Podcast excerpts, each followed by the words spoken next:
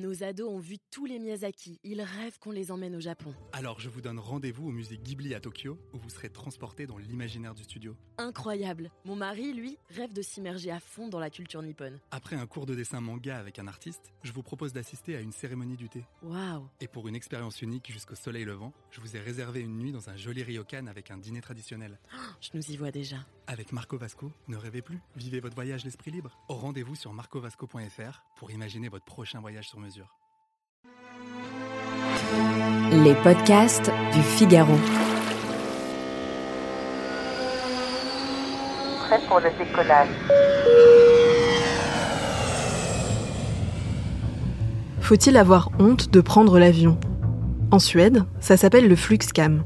Vous savez cette culpabilité qu'on connaît tous un peu aujourd'hui à l'ère de l'urgence climatique? Selon l'Agence européenne de l'environnement, un kilomètre en avion, c'est 20 fois plus d'émissions de gaz à effet de serre qu'en train. Alors faut-il tirer un trait sur ce moyen de transport? Et avec lui sur l'idée de partir loin? Tout ça par conscience écologique? Eh bien pas forcément, car quelques bons réflexes permettent de limiter la casse. Je m'appelle Claire Rodino et je suis journaliste au Figaro. Vous écoutez Question Voyage, la chronique à glisser dans vos bagages, pour que voyager reste une partie de plaisir.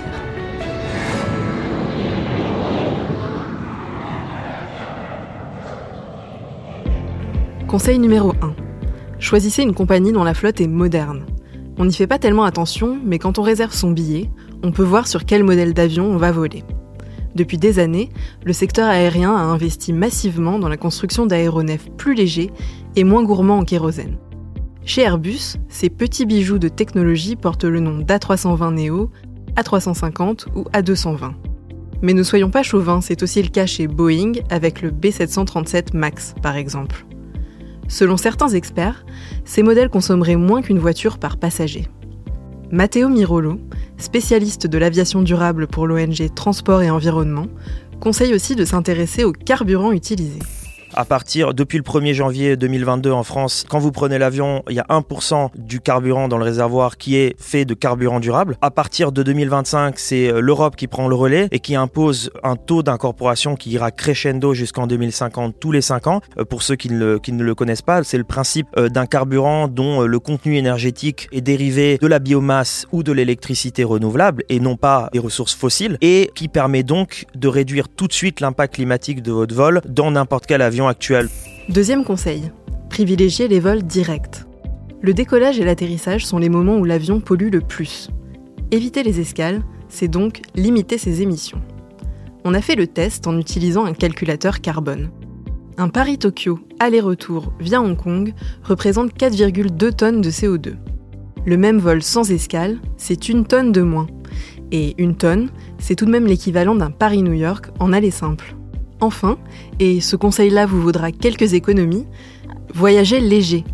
Sur un vol de 10 heures, 10 kg de bagages en moins, c'est 10 kg de CO2 économisés. Alors laissez au placard cette paire de talons que vous ne mettrez pas, ce Bermuda qui vous fait honte, ou encore ce parfum qui va vous laisser des vilaines taches sur la peau. Ces petits gestes feront déjà la différence. Et adieu l'option bagage en soute. Un dernier conseil pour la route?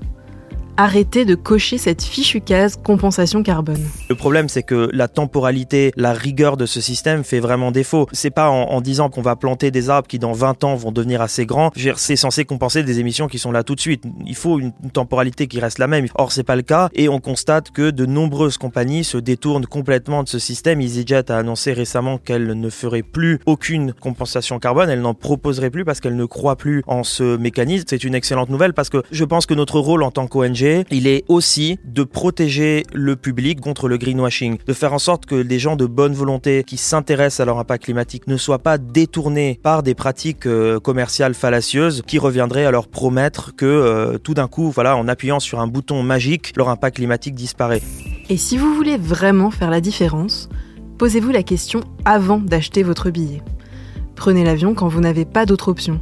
Et dans ce cas, restez plus longtemps sur place. Sinon, quand vous le pouvez, prenez le train. Et ça tombe bien, l'Europe est un terrain de jeu idéal pour les accros du rail, qu'on appelle eux les ferrovipates. Merci d'avoir écouté ce podcast.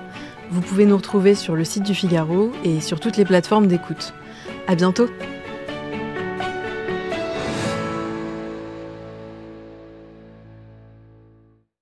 Ados ont vu tous les Miyazaki. Ils rêvent qu'on les emmène au Japon. Alors je vous donne rendez-vous au musée Ghibli à Tokyo, où vous serez transporté dans l'imaginaire du studio. Incroyable. Mon mari, lui, rêve de s'immerger à fond dans la culture nippone. Après un cours de dessin manga avec un artiste, je vous propose d'assister à une cérémonie du thé. Waouh. Et pour une expérience unique jusqu'au soleil levant, je vous ai réservé une nuit dans un joli ryokan avec un dîner traditionnel. Je nous y vois déjà.